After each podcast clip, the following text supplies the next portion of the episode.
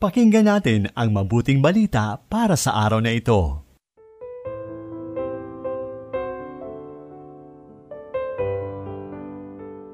Magandang buhay! Ginigiliw kong kapanalig. Dakilain natin ang Diyos sa biyayang masilayan muli ang ganda ng panibagong araw na punong-puno ng kanyang pagapala at pag-asa. Naway, maging daluyan tayo ng pagapala ng Diyos lalo tigit sa mga kapanalig nating pinanghihinaan ng loob at nawawala ng pag-asa. Ito po si Sister Lines ng Daughters of St. Paul. Pakinggan na natin ang mabuting balita mula kay San Lucas, Kabanata 11, talata 47 hanggang 54.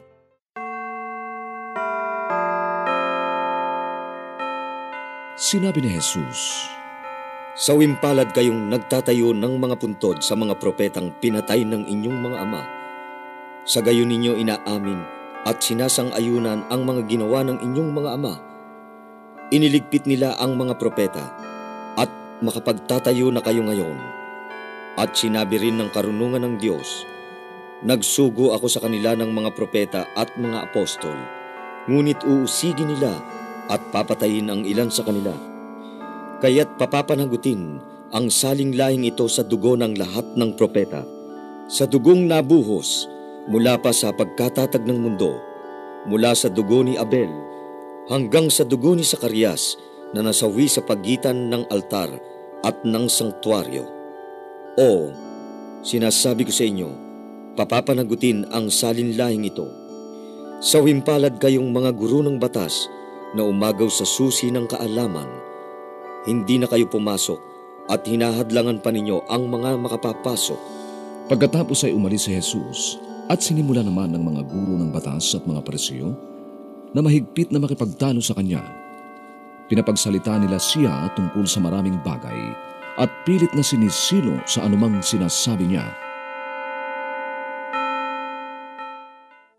Mula sa panulat ni Brother Buen Andrew Cruz ng Society of St. Paul ang paginilay sa Ebanghelyo. Mahilig ka bang pumuna ng kapwa mo? Lagi mo bang nakikita ang mali o ang anumang kulang sa iba? Mga kapanalig, sa naunang bahaging ito ng Ebanghelyo, inanyayahan si Jesus ng isang pariseyo na maghapunan. Sa simula pa lamang ng hapunan, pinuna ng pariseyo si Jesus sa kanyang hindi paghuhugas ng kamay. Oo, mahalaga ang paghuhugas ng kamay at ang pagpapanatili ng kalinisan. Mula pa sa panahon ng mga pariseyo at ni Jesus, maging sa ating panahon ngayon. Pero higit pa sa panlabas na kalinisan, nais ni Jesus na pagtuunan natin ng pansin ang kabanalan ng kalooban.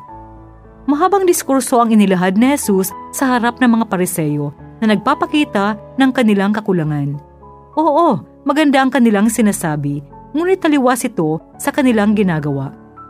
Kaya nga, maging ang mga abogado o lawyer na nakikinig sa pangaral ni Jesus ay napagsabihan din – sila na may hawak ng susi ng karunungan ngunit hindi ito ginagamit upang tulungan ang nawawala at nahihirapan.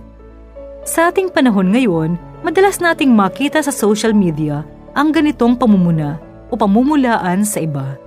Minsan pa nga, gumagamit pa ng mga fake accounts para lang punahin ang kahinaan o kakulangan ng iba.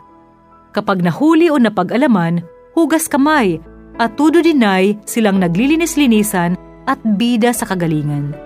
Mga kapanalig, ang tunay na kabanalan at kalinisan sa dalisay na kalooban nagmumula. Umaapaw at nagbibigay buhay habang ibinabahagi sa kapwa. Higit sa pamumuna sa kakulangan o pagkakamali ng iba, inaaniyahan tayo na magbigay ng mabuting halimbawa at gabayan ang mga nawawala. Sa halip na puro salita at pamumulaan sa kapwa, simulan mo sa tapat na pakikipag-usap upang maakay ang iyong kapwa sa kung ano ang nararapat at tama. Amen.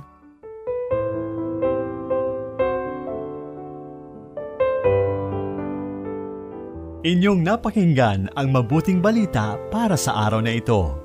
Hatid sa inyo ng Pauline's Radio.